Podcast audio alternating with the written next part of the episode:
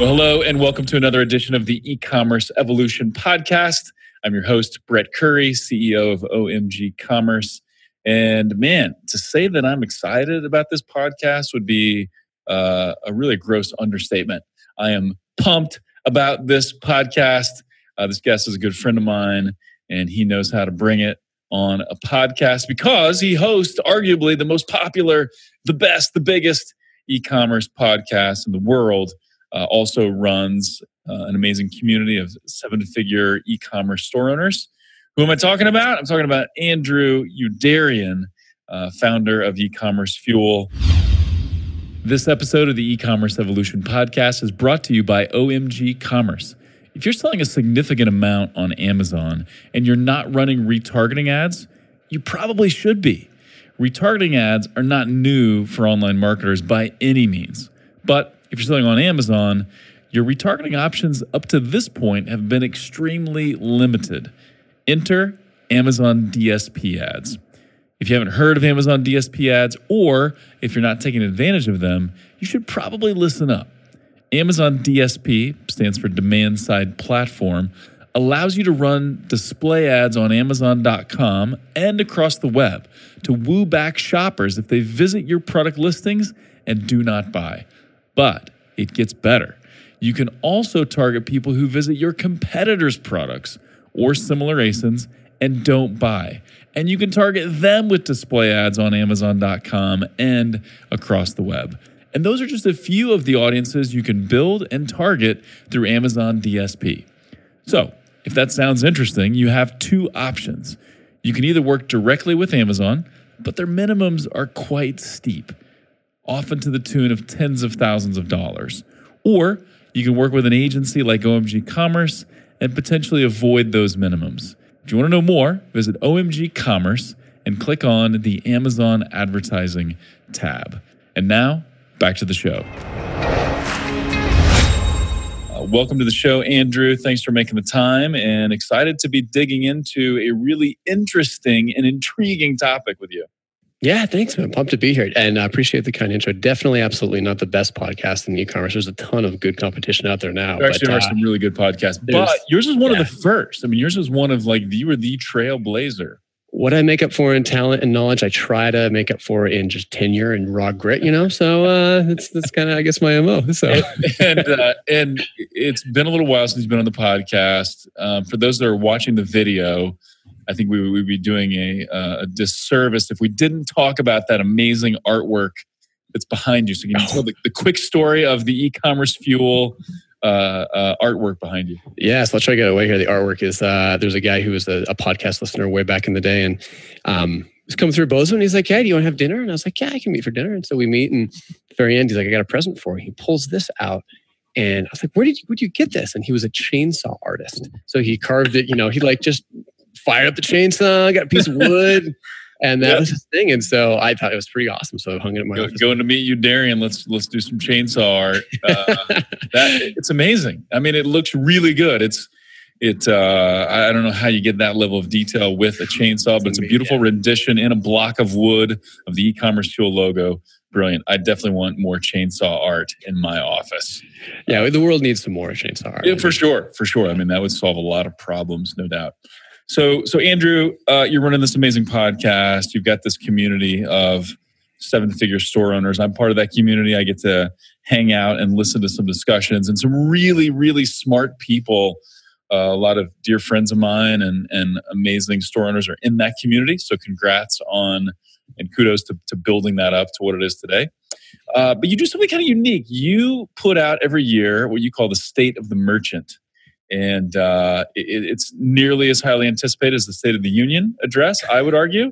Uh, I, I kind of like it more in some cases. And so, uh, anyway, explain explain what it is and explain why you do it and, and how you go about doing it.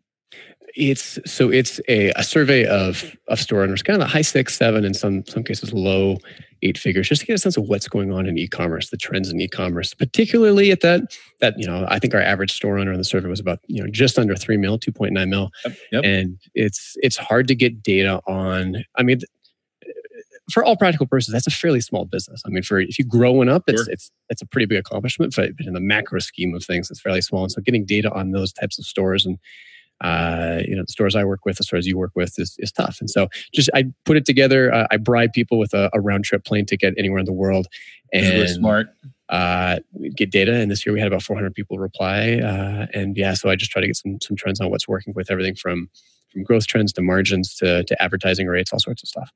It's really smart, yeah, and, and you're right. You know, you, you look at, at things like the the IR 500 or the IR 1000. Those are still large companies, and so looking at these smaller companies and what what's moving the needle, what's going on, you know, everything from the platform they're on to how Amazon is impacting them to what ad uh, what advertising vehicles are working well for them. You kind of cover it all, and it's it's really interesting to see and and brilliant idea on the trip. So you incentivize it by some lucky person who fills out the the survey gets a trip anywhere they want to go.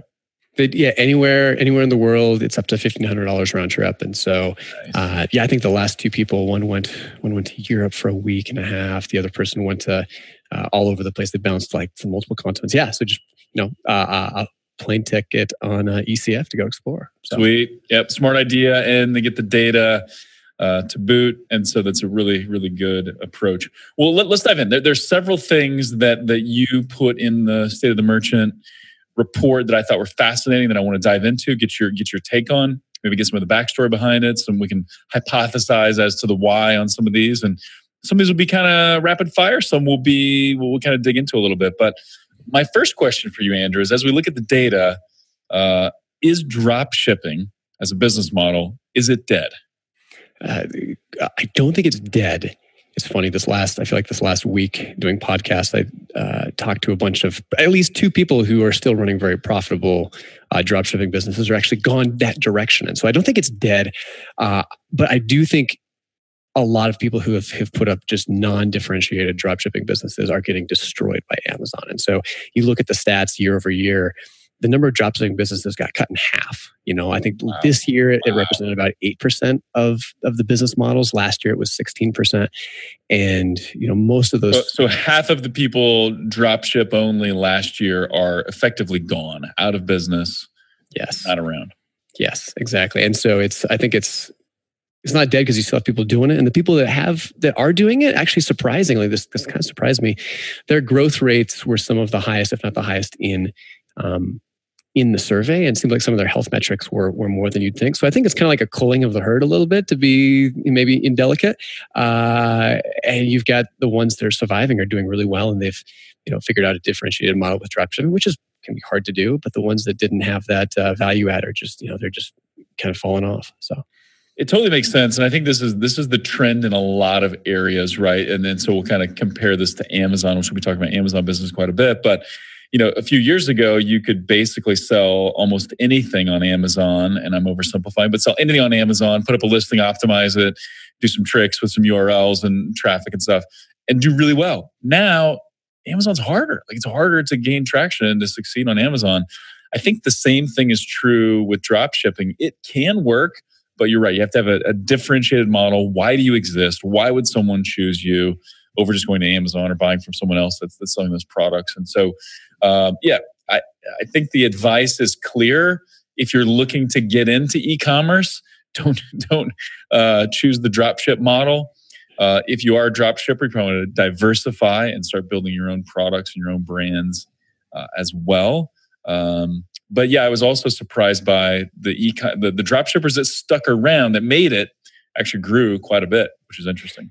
Yeah, I mean it, it's if you can get it right, it works great. If you can get a uh, exclusive distribution agreement with a with a manufacturer who's not Yep. selling online, and, and you feel like it's got some uh, some you know long term relationship, that can work really well. I mean, if well.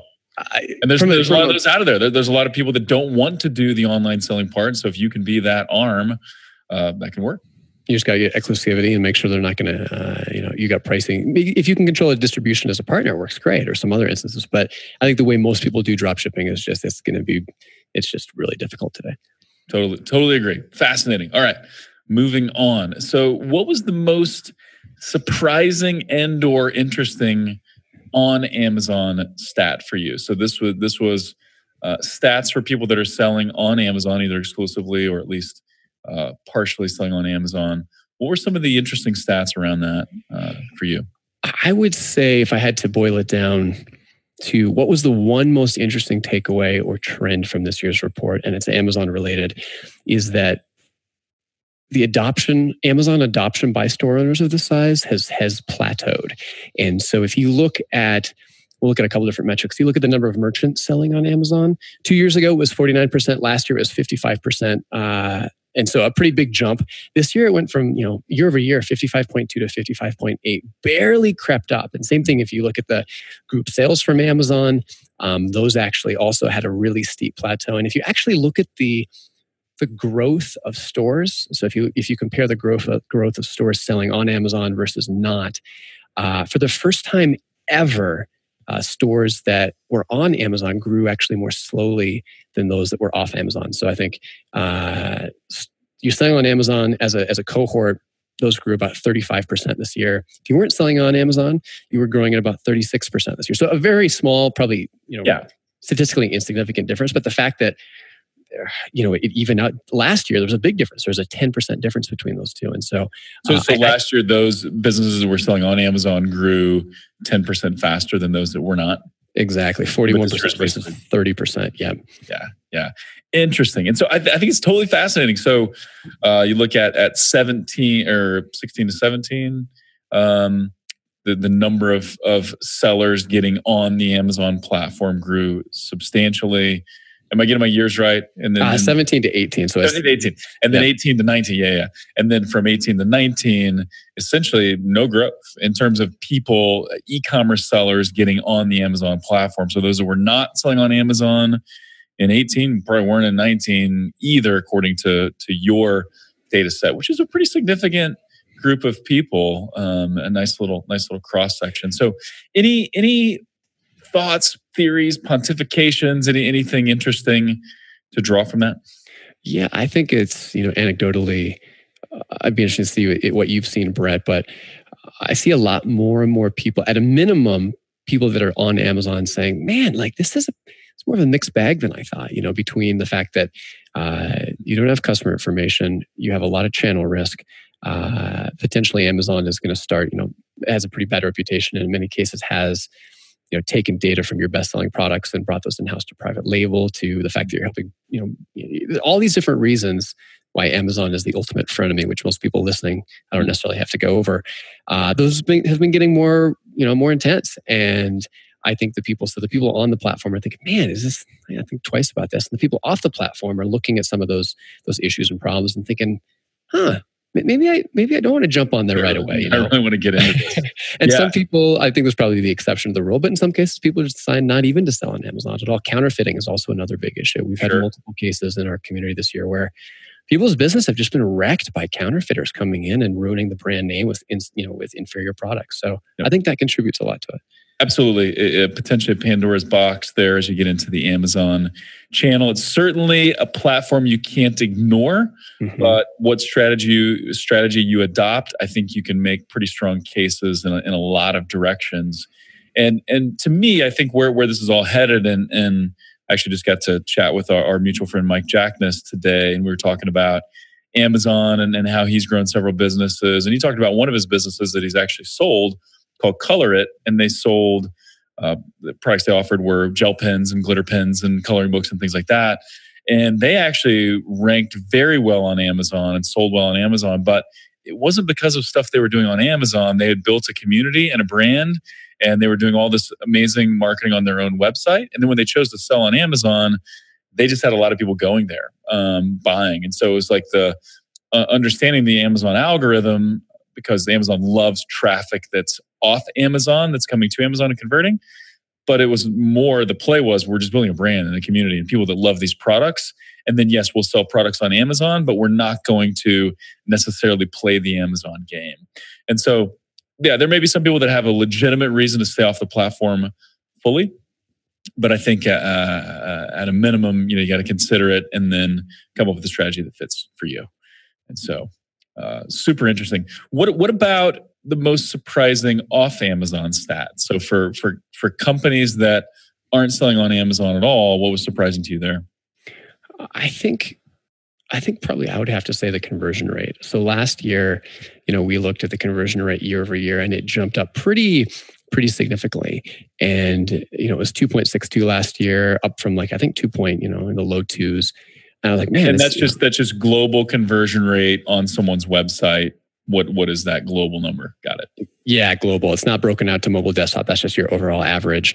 Uh, and this year it jumped way up again from 2.62 to 3%, or just barely over 3%, 3.02. And and I think you know you look at that uh, the margins between that and like margins staying really healthy even though there's increased competition increased ad costs which maybe we can talk about later all these other things making potentially shopping online more cutthroat uh, I don't know if it's a it's a I don't know if it's a uh, a function of e-commerce getting more mature, people getting more comfortable buying online, people mo- you know uh, if it's just um, the economy in general, but people are you know buying at increased rates and and uh, you know uh, conversion rates keep going up, and it surprises me. And so between that, that was probably the most surprising uh, metric I saw of the year in terms of just the raw movement in the direction it did. Yeah, really interesting. You're talking that's what a twenty percent, about twenty percent increase in conversion rate. So going from two point six ish to, to to a little over three. Very interesting to me. I think uh, several of those things you mentioned totally play a, a part. The economy's good, right? So people are buying. Um, you know, the people are getting more used to buying online. I think it's probably also the if you look at, at globally, a lot of sites mobile experience is better. So that mm-hmm. that that mobile shopping and buying experience is less painful than it has been in years past. I think that's playing a, part in this as well.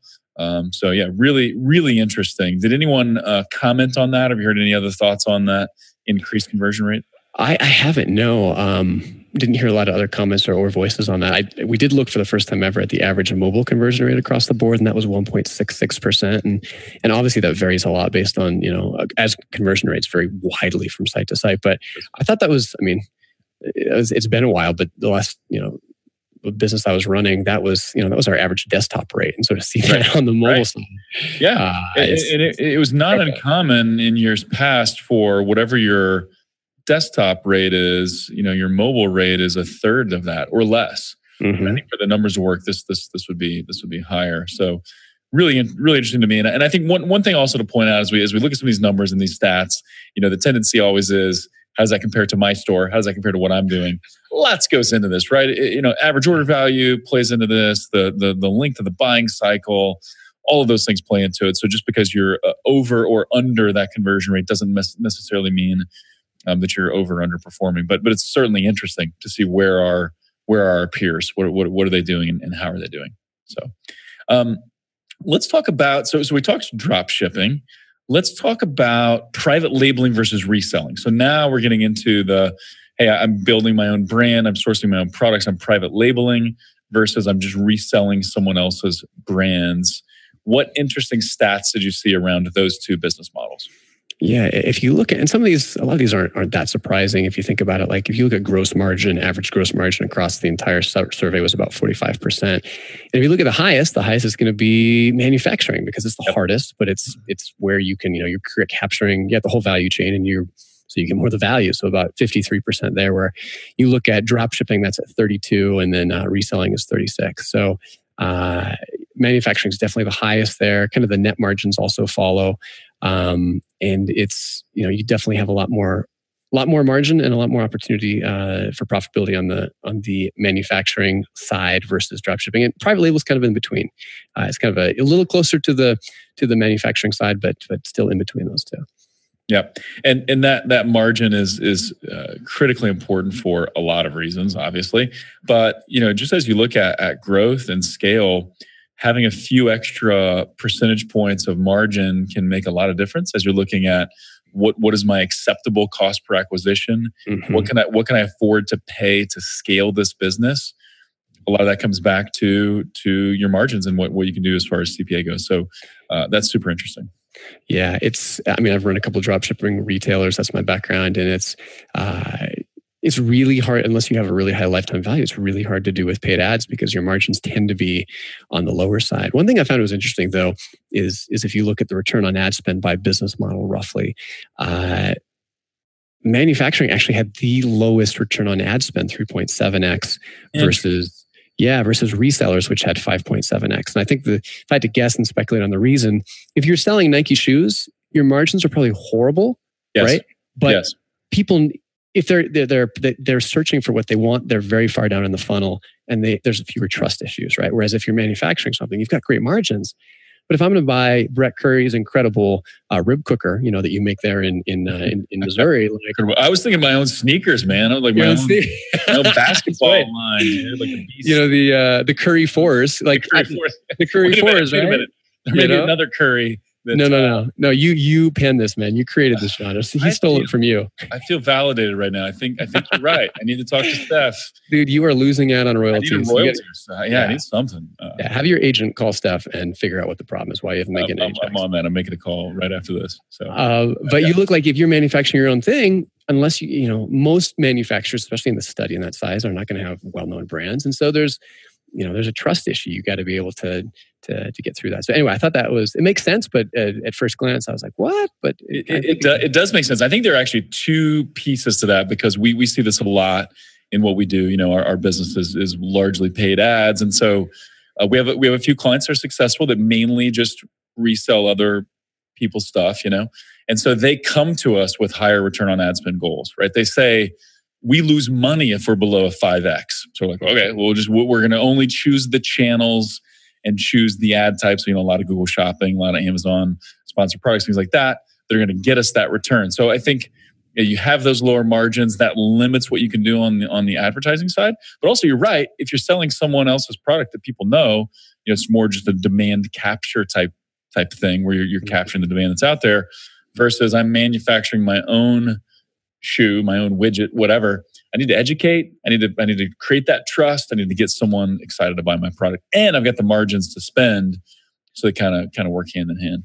Yeah, I got a question for you. I mean, with we see so many people on the. I mean, that's what you guys do. You do paid traffic. Yep. And yep. think about a five x return on ad spend, and uh, at least 2019, that's a pretty pretty good pretty good benchmark when people talk about, you know, they're like, oh, like 5x return on ad spend, that's great. But if you think about it, you back that out, you have to pretty much be making netting, your net margins need to be 20% for that to just break even, right? Like, right. so do you feel like a lot of people come in and they don't, they're, do you, how many people do you think come in and look at that return on ad spend number are happy but don't really realize that they're either breaking even or losing money at the end of the day like do you think a lot of people do that i, I do think that happens i, I think we're uh, this industry well it's actually probably not too different from other industries sometimes we don't know our numbers you know we, we, we start doing something we have a number in our head we look at all the numbers at the end of the day and we're like dang uh, you know my net net was really really poor so I, I think w- one of the main lessons, one of the things that I would uh, advise, you know, as as ad costs go up, um, and as things just get more uh, competitive, if you have to get like a five x return on your your ad dollars, you're going to be limited. Uh, so it's doable. Like you you can totally do it with several channels, but you're going to be limited. You're going to be limited to, to, to those channels, you know, like Facebook remarketing and um, sponsored products on Amazon and Google Shopping and things like that.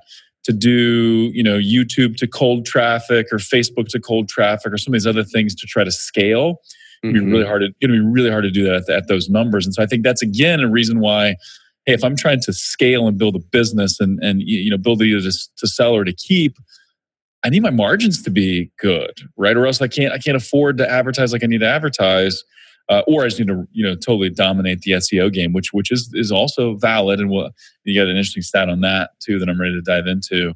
Um, but yeah, I, so one, I think sometimes people don't know their numbers. To your point, and two, I think if you have to live with like a five to eight x return on your ad spend, you're going to be really limited uh, on what you can do going forward. So good yeah, stuff.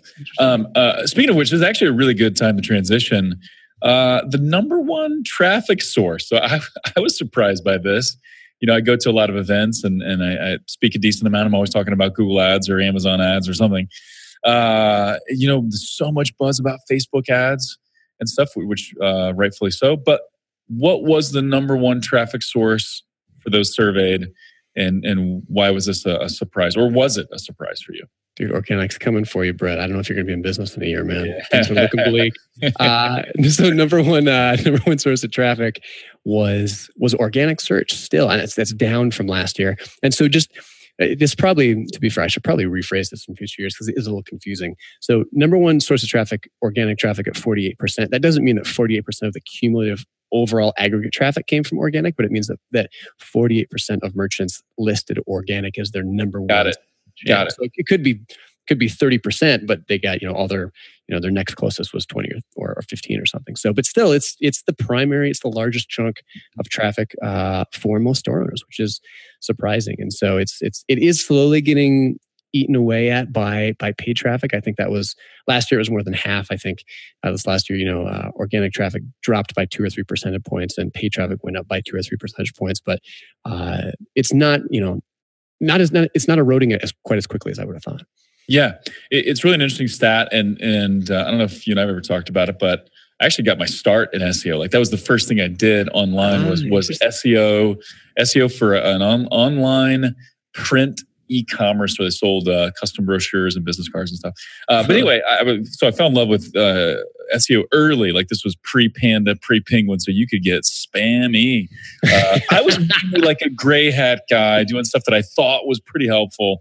Uh, but yeah, I had some interesting stories there for sure. Oh, I bet you've got some more stories from that. yeah, definitely. Do, do, you remember quickly to interject? What happened on Penguin for you? Like that? That's such. I was such. A, I feel like it's still such a, a, a yeah. A milestone in SEO. Like, did you have a rough day that day? Uh, so thankfully, no. Uh, not not for the most part. I'll, I will tell a quick story because it'll be interesting. But uh, so so you know the uh, Panda and Penguin. Just a quick explanation. Panda was more about site quality. So Google looking for are people spending a lot of time on your site? Is your is your site content rich or is it just filled with ads or garbage? You know, so so Panda was kind of quality. Uh, Penguin was more of an over optimization mm-hmm. penalty. So are you spamming the heck out of your backlinks and all this stuff? So uh, no, for the most part, I mean, we, we've uh, since we started offering it as a service, we were you know doing doing white hat stuff and and and following best practices, you know, for the most part and stuff. I did have a a friend who thankfully he's got like this amazing business. Dude's done ph- phenomenally well. He had a side project and he was like, hey, let's just push this side. Let, let, let's get aggressive with this side project. So I was like, all right. So we did some pretty crazy backlinking stuff because uh, it was not his core, but like he didn't he didn't care, you know. And uh, when when Penguin came out, it it torpedoed. Man, you uh, you could not you could not uncover that site on. Uh, search for it by name, type in the URL. Nope, gone, dead, dead in the eyes of Google. So again, this guy's like multimillionaire, and this was a, a, a project, so it didn't matter. But but no, our our core clients would never dabbled with with uh, the scary stuff. Kept it clean, nice. Kept it clean, man. Kept it clean. Yeah. Um, but yeah, I think that's interesting. And, and, and here's I think a couple of points with that. Uh, one, you know, the, the platforms, Google and Facebook, respectively, have made it harder to show up organically and and and they, they can do that right they build these amazing platforms why not i don't think we should get angry with them for that um, but organic still does work. And like you should still invest a little bit of time like have a content strategy. Look at the the structure of your site to help boost organic rankings. It, it makes sense to invest some time into that channel. And um, you know this maybe isn't the perfect comparison but I remember years ago, and I know you do too, people were like, "Oh, email's dead," you know, no, but nobody's emailing. Email's to die. All that, all that stuff. Uh, email's still going strong, and it's still extremely profitable. I don't know much about email marketing, but um, uh, it's still very profitable. I think organic is maybe not quite like that, but it's it's just going to hang around probably for for quite a while.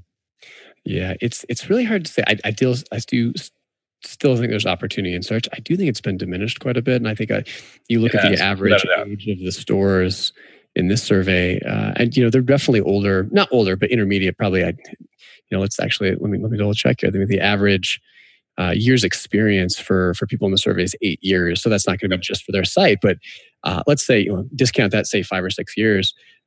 You know that's five or six years that that they have to build up a, a uh, domain authority and a yeah. backlink profile and it's i think it's getting a lot harder it is the, the, the, search rankings are getting more entrenched and not that you can't break in but man i wouldn't want to start today from ground zero i mean I no if that, yeah if that's your go to market strategy oh. seo that's how we're launching uh, good luck uh, but it, it is interesting and i know and I'm, I'm glad you brought out the the the age of the the store owner because uh, just give a quick comparison um, are you going to IRC this year? By the way, no, I'm not. Unfortunately, I won't be there.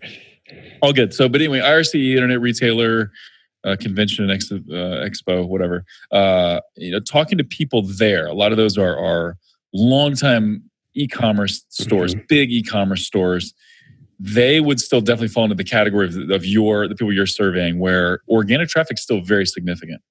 You go to something like a traffic and conversion summit, right, which is an awesome event. I love that event, and people are talking much more about Facebook and YouTube and things like that because you've got new new stores, new ideas, new products, and the go to market fast strategy kind of needs to be paid now. So yeah, that, that's a really important nuance. Um, SEO is a long haul, long play. Can't rely on that exclusively, which again kind of leads you to you better have good margins, man. You better have good margins to make this thing work. Yeah, I think you can. I think you can still do it. It's just it's just a lot of work. You got to be really dialed in on SEO, and you got to be you know you have a multi year time horizon for it. So absolutely, absolutely. Uh, everyone's favorite topic: sales tax. Uh, any any thoughts, insights on sales tax? I know we don't want to dig into that too much because that's a pretty sticky subject. But but uh, yeah, any insights there? Yeah, interesting. Um, so, so the big question I did ask is, uh, are you submitting? Are you compliant with all the FBA Nexus sales tax rules? So if, if you're not familiar, there's this concept, legal concept of of nexus, and a lot of people argue. Uh, and do you, you want to explain? You want to explain that because that that is an that is an interesting concept. Yeah. Uh, so I know. Yeah. So explain the concept of nexus. Of nexus. Yeah. Yeah. So nexus is if you have a Nexus is if you have a business present in a certain location, usually a state, if we're talking about the US. And so if you do, if you have Nexus or a business presence in a state, then you have to collect sales tax in that state. Which, which could uh, mean you have an office, you have inventory sitting in that state. Mm-hmm. Uh, even in the state of California, God bless them, uh, do a certain amount of business there, at least for for service based companies. Uh, so yeah, really really interesting. Um, so yeah. Yeah, yeah, and there's there's multiple types of nexus. Like there's a big Supreme Court uh, case recently, South Dakota versus versus Wayfair, which kind of opened up the doors, like you said, uh, to to where nexus could be created not by having employees, not by having business, but but actually just by doing a certain amount of business with customers, even if you have no physical presence in that state. And the other side that that e-commerce sellers often worry about is, especially on Amazon, is Nexus created by having inventory in an Amazon warehouse in a state. Yes. You send a, a inventory into Amazon, they usually a lot of times break it up into multiple fulfillment centers. And if they send it to, let's say, I mean, you're in Missouri, let's say they send it to to uh, to Georgia, to Florida, and California, you with by, based on some arguments now have nexus in those states and, and you should be filing collecting sales tax for all your residents there and so anyway the question i asked was how many people are actually complying with this and submitting sales tax for what i call fba you know uh, fba nexus. And the answer was um, you know very few people. Less than a quarter of people were collecting tax in all the areas where they had uh, inventory in amazon. Yeah, interesting. So, yeah, and I didn't do the economic nexus one, which is a whole nother ballpark. But I think the the bottom line is like a lot of these, there's still a lot of people who are not compliant, and it's just it's just because you know it's it's kind of a mess of an issue. So it's not easy to do. I mean, you you almost you need a third party in a lot of cases. You know, an Avalara or a TaxJar or something like that to kind of help you. And then there's also the issue of of does this fall on uh, uh, Amazon or is it on the seller? You know, just all, all, kinds of questions there. That's interesting though that you said only 25% were actually uh, complying just shy, like 24.4. Yeah, 25%. So we'll see. We'll see where that goes. I mean, I'm guessing with most people, it's not a wait and see mentality, but maybe just like I'm not really sure what to do. Uh, it's, it's a hard issue. And actually, uh, if it's okay, Brad, uh, I just did a, a podcast with someone who's got like 10, 20 years of sales tax. Oh, absolutely. Yeah. Experience. So, uh, did that came out today. Maybe we can link up to that. And he talked a lot about like, you know, is FBA Nexus like, is there legal precedent for that? How much should you be mm-hmm. worried? You know, um, what if you're not compliant? All the all the questions you have if you're in this space, of which there are many. Uh, he he addresses them with with authority and expertise, which I don't have on the topic, and so we can just link over to him. Yeah, let's yeah. do that. So uh, I will link to the show notes, absolutely. But if, in case someone wants to search for it, what's what's the guest name and and uh, rough title? Yeah. So if you just search for, uh, it's on the e-commerce fuel website.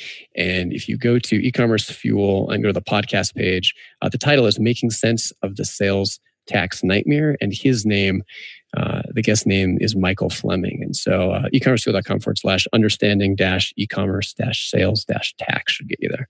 Sweet. So check it out. Um, not a fun topic, right? Much more fun to talk about some of these other stats and marketing and cool stuff like that. It's fun to, fun to stay out of jail, though, right? Like that's, that's it's, it's definitely fun to stay out of jail or to get that surprise bill of, hey, you owe back taxes now for the last four years. It's going to be a million dollars. Thank you. Um, yeah. So so all good. You got to be prepared there for sure. Um, cool. Well, well. Uh, now that we went down that route, uh, let's let's bounce back and talk marketing. A couple, couple more things um, from the survey related to ads and marketing specifically that I want to talk about, and then and something fun that you did that I want to talk about too.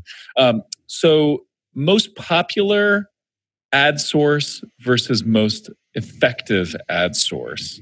What what interesting things did you find there in the survey? Yeah, this is new for this year, but I was trying to get a sense of what people are spending, what channels people are spending most of their time chasing for for visibility. And so, uh, ask people to just rank: What are you doing in general? Uh, are you doing this or not doing it? And the top five most popular: email marketing, not a surprise.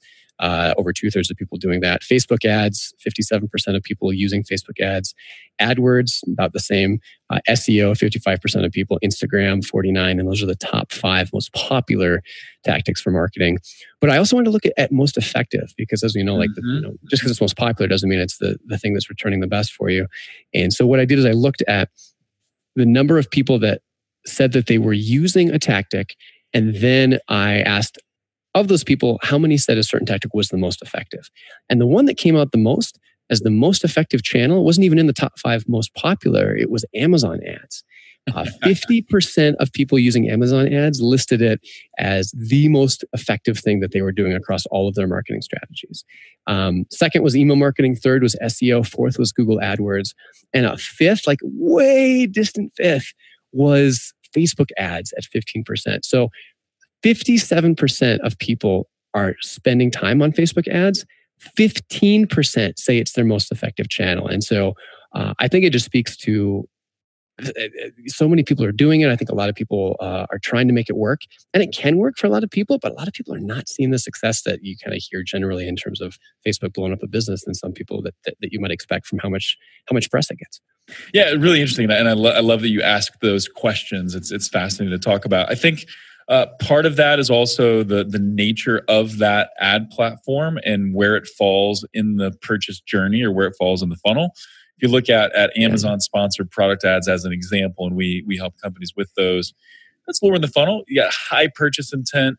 You're clicking on those ads because you're actively shopping for a product if I go to if I run ads on YouTube or or Facebook and I'm trying to reach someone who's maybe not quite in the market but close, I'm trying to persuade them and get them to buy my product, the return is going to be lower, right? Because the the intent isn't there, but it can still be effective. So it, it all works together. Uh, but yeah, that that is really interesting um, to see kind of that that comparison and contrast of what's most popular versus what's most effective. Um, and so, yeah, but I think I think that's part of the reason. It's kind of where those ad platforms fall into the the journey. Is it kind of is are we generating demand or are we capturing demand? And that that does uh, impact the numbers a little bit. Yeah. So if your takeaway, if you're not having a Brett run Amazon ads for you, call them up. Yeah, exactly. That was that was my point exactly. Thank you. not, not, what I meant, but uh, good. But yes, happy to happy to chat for sure. You, Brett, you you you asked me to make sure I work that in. Is that not what I was supposed to? yeah, I was like, hey, I'll compliment you on your chainsaw art. You send people my way. We'll we'll be good. Um, so I want to talk about uh, a really fun metric uh, that I, that I literally laughed out loud about, and for whatever reason, my wife didn't. She didn't think it was uh, as funny as I did. I thought it was hilarious. Anyway, uh, we'll talk about that in a minute. But any other any other really substantial takeaways from this report? And I will link to this, or you can just Google State of the Merchant 2019 e-commerce fuel. You'll find it. But any other takeaways? Anything else you want to highlight uh, from the from the survey? Yeah, maybe one one final one is just looking at, at paid ad costs overall. And yes. for the for the second year, like uh, average CPA went up by 15%. So um, you know, ad costs continue to increase, increasing at a pretty consistent rate. But when you break that up above break that up by the big three, Facebook, Amazon, and Google, uh, and you look at not only how quickly are the costs increasing, but also what the average return on ad spend is. Facebook is the worst uh, by far. It's the costs are going up the highest at about almost 20% per year, year over year. The return on ad spend is the lowest at about 3.4x on the average. Uh, Amazon's, uh, you know, Amazon and Google are a little closer. Uh, Google, Google's got, I mean, it's Google's probably the best of all of them. It's returning the highest return in terms of uh, return on ad spend, 5.1x, increasing the slowest at 10%. And Amazon's in the middle at 4.6x return on ad spend on average and going up year over year about 16%. So I just thought it was interesting to see how they broke down in terms of uh, you know how, how quickly they're increasing in price and, and, the general return that they give but that also kind of ties into the story or the, the stats we saw on just facebook being one of the less effective channels for a lot of people it, it, it is yeah and, and i think part of that has to do well there's a lot of factors like like inventory being at a max with facebook so all they can do is you know raise prices because the news feed is pretty full and, and, and things like that yeah. but it's also i think it has to do with the the maturity of the platform so as an ad platform, Google is the most mature. You know, and it's one of those things where, and I think I think you and I talked about it when I was on your podcast, but you know, we looked at some of our, and I think it was maybe a year ago or so we were talking about this, but we looked at some year over year stats for our top spending accounts and for like google shopping a lot of the cpcs weren't going up and, and it's it's probably because like people it's self-regulated because it's an auction it's kind of gotten to where uh, a lot of it is consistent and people are like not going to pay beyond what they're going to pay when they're bidding on Nike running shoes. You know, so costs will still go up, no doubt, but they're going up at a much slower pace there. Where I think on the Google Ad side, something like YouTube, which we do a lot of YouTube ads, that's younger, like Facebook ads, and it is going up and going to likely increase in cost more rapidly. Um, so yeah, really, really interesting stuff there for sure. And and Amazon, you know, now Amazon's the number three ad platform on the planet, which is crazy, and and costs are going to go up there too. But you got great conversion rates and high return on ad spend, so it's it's good good place to be for sure. So, all right, man, killer stuff, fantastic. Th- thank you, by the way, um, for doing this study. I know I know you get benefit out of it too, but what an awesome resource for the community, and it's free. It's available for people to go and check out, which is which is awesome. And so appreciate you doing that. Um, we would be really I'd be really committing almost a crime if we didn't talk about your your KPI, your major KPI in this in this survey. And actually, it's it's interesting because I want to I want to discuss the options you threw out there. But but what is what does we all know KPI what it usually means? What what does KPI mean for for you in this survey? Oh, it's just the standard definition, the the Kardashian performance indicator. You know, I think most people know it by. And so, uh, is that not is that not what you usually mean? You say KPI? Yeah, yeah. We try to work the Kardashians into most of our reporting, our business growth discussions for sure. Uh, yeah, you know, they're they, have got a lot of knowledge to drop in that area. They and do, so, they do. Um, but yeah, so every year I try to to slide something fun and cheeky in because you know you if you've gotten this far, kudos to you. If we've you know pretty much talked about four billion stats, if you keep them straight, and uh, it's kind of fun to have something in the middle to break it up. And so this year, uh, I asked like, what luxury gift would you pick? With some outlandish options, uh, use of a private jet, a 300k annual income, excuse me, unlimited use of a private jet for the rest of your life, a 300k annual income for life, uh, the ability to have a monthly lunch with anyone in the world, like celebrities, heads of state, famous authors, anyone, or your own tropical island and house on like you know about 10 acres in the in the caribbean. And so those Love are the it. options. And uh brett for what would you pick of those four yeah, I want to know what uh, what the Kardashians would pick, and, and like who thinks which of the Kardashians would pick what. So, I, I, first of all, I love this question. Uh, it was literally a laugh out loud for me. Uh, it must be nerdy humor. My wife didn't, didn't, think it was as funny as me. I thought it was hilarious. Um, so, as I looked at it, I mean, it's tempting. Like the the the the unlimited use of a private jet. That's cool. I like to travel, and that would be phenomenal to skip the lines and security and even if your TSA pre-check is still painful. Uh, so that that was very tempting. Um, the island, not as much, although that would be cool. Um, I can only spend so much beach time, and I got I got to be active. I got to be doing stuff. For me, it was the lunch. I thought that was so brilliant. Like to to be able to have lunch with anybody you wanted once a month, phenomenal. And um, I will say not just the experience and and and getting to meet people, which by the way, that that's the main reason I do this podcast. I want to like it's a good excuse to hang out with Andrew Youderian or hang out with Mike Jackness or Austin Brawner or those guys. Um, you learn a lot from it. I think you would benefit so much if you could sit down with a billionaire uh, once a month and pick their brain, or just you know like the the guys that helped form. Um, and I'm drawing a blank on his name, but but the, the head economist, uh, Hal Varian, the head economist that at Google that helped write the um, bidding structure for Google Ads, like that. Being able to talk to somebody like that would be phenomenal. So, so I would I would without a doubt pick that uh, as my top choice.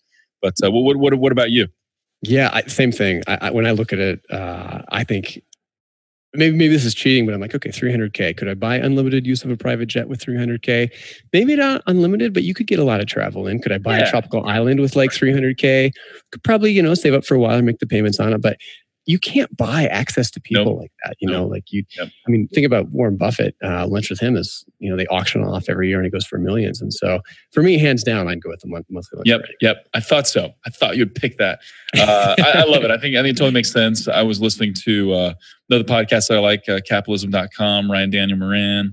Shout out there uh, to a gentleman named David. I'm trying to blank on his name, but uh, uh, net worth of 250 million, something like that. largest Keller Williams real estate um, franchisee and all kinds of other businesses. But like just hearing him talk about his mindset towards money and business growth and what he does, like, dude, if you if you could meet somebody like that once a month and spend time with them and ask them questions, that you go buy a couple private islands in a, in a few years, you know and uh, and it'd be, be well worth. it. It'd be a lot of fun too. I like I like the experience as well. The, the funny thing is though, uh, two thirds of people pick the 300k annual income. Only 12, 13 percent pick the the lunch with anyone. So yeah, uh, I do, I mean you know I don't mind it. That's it's a good it's a good income and stuff. But but uh, it's like I'd take 300k. I guess I would take it if people gave it to me.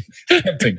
Tempting for sure. Well, it's been awesome, man. So uh, obviously, ecommercefuel.com and the podcast anything else specific you want to point out? Any other specific episodes or resources or things people should go check out about you and or your community? I don't think so. I just, you know, if, if you like podcasts, uh, like you said, uh, do a weekly one about e-commerce and a bi-weekly. Every couple of weeks, we do a kind of a news roundup, uh, cheeky NPR style, you know, eight minute take on the news from the last two weeks for e-commerce, uh, and then uh, and then also just our community. If you're doing high, you know, seven figures plus in e-commerce, uh, revenue. Uh, we got a thousand vetted members, and yeah, just it's it's experienced, fun, respectful people talking about what's working, what's not, and uh, and building community around that. So uh, if either of those sound interesting, ecommercefuel.com, you can learn about both of them. So got to got to check it out. I'm a huge believer in masterminds and communities of smart people. I think that's one of the, if not the quickest ways to uh, increase your ability to perform and grow and scale and operate a business and all those things is being around the right people. And doing that in person is super valuable mm-hmm. uh, which you offer that opportunity but also doing that virtually is, is super powerful. So just observing and being in the e-commerce fuel community when someone posts a question or a topic or a thought like the, the, the number of people that chime in to that and share useful open transparent insights is pretty phenomenal. Uh, so it, it's an awesome community no doubt Awesome. Well, thanks, man. I appreciate yep. you. uh, appreciate you taking the time to let me on the show, man. I mean, let yeah, me dude. run wild on your on your show is we just, went, we just went crazy, man. We covered all kinds of stuff. We talked we talked uh, basketball. We talked Kardashians. We talked. Uh, this, this was this was epic. This was good. So, anyway, Andrew, appreciate it, man. Thanks for coming on. This was a blast. We'll have to do it again. Yeah, thanks so much. Appreciate it, Brad. Awesome. And as always, we'd love to hear from you. Let us know what you'd like to hear more of. We'd love show ideas from you. And until next time, thank you for listening.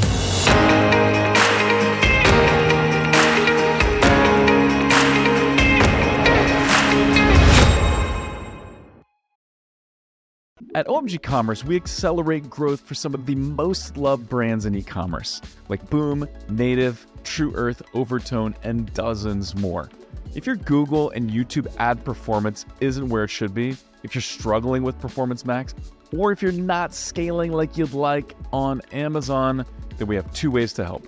One, we have amazing resources that are free for the taking, like our top YouTube ads guide with lots of examples, our PMax checklist, or our Amazon DSP roadmap, plus many more. Or hit us up for a free strategy session. So go on over to omgcommerce.com and click on Let's Talk to request that free strategy session, or click on resources and guides and pick the guide that's right for you. And now back to the show.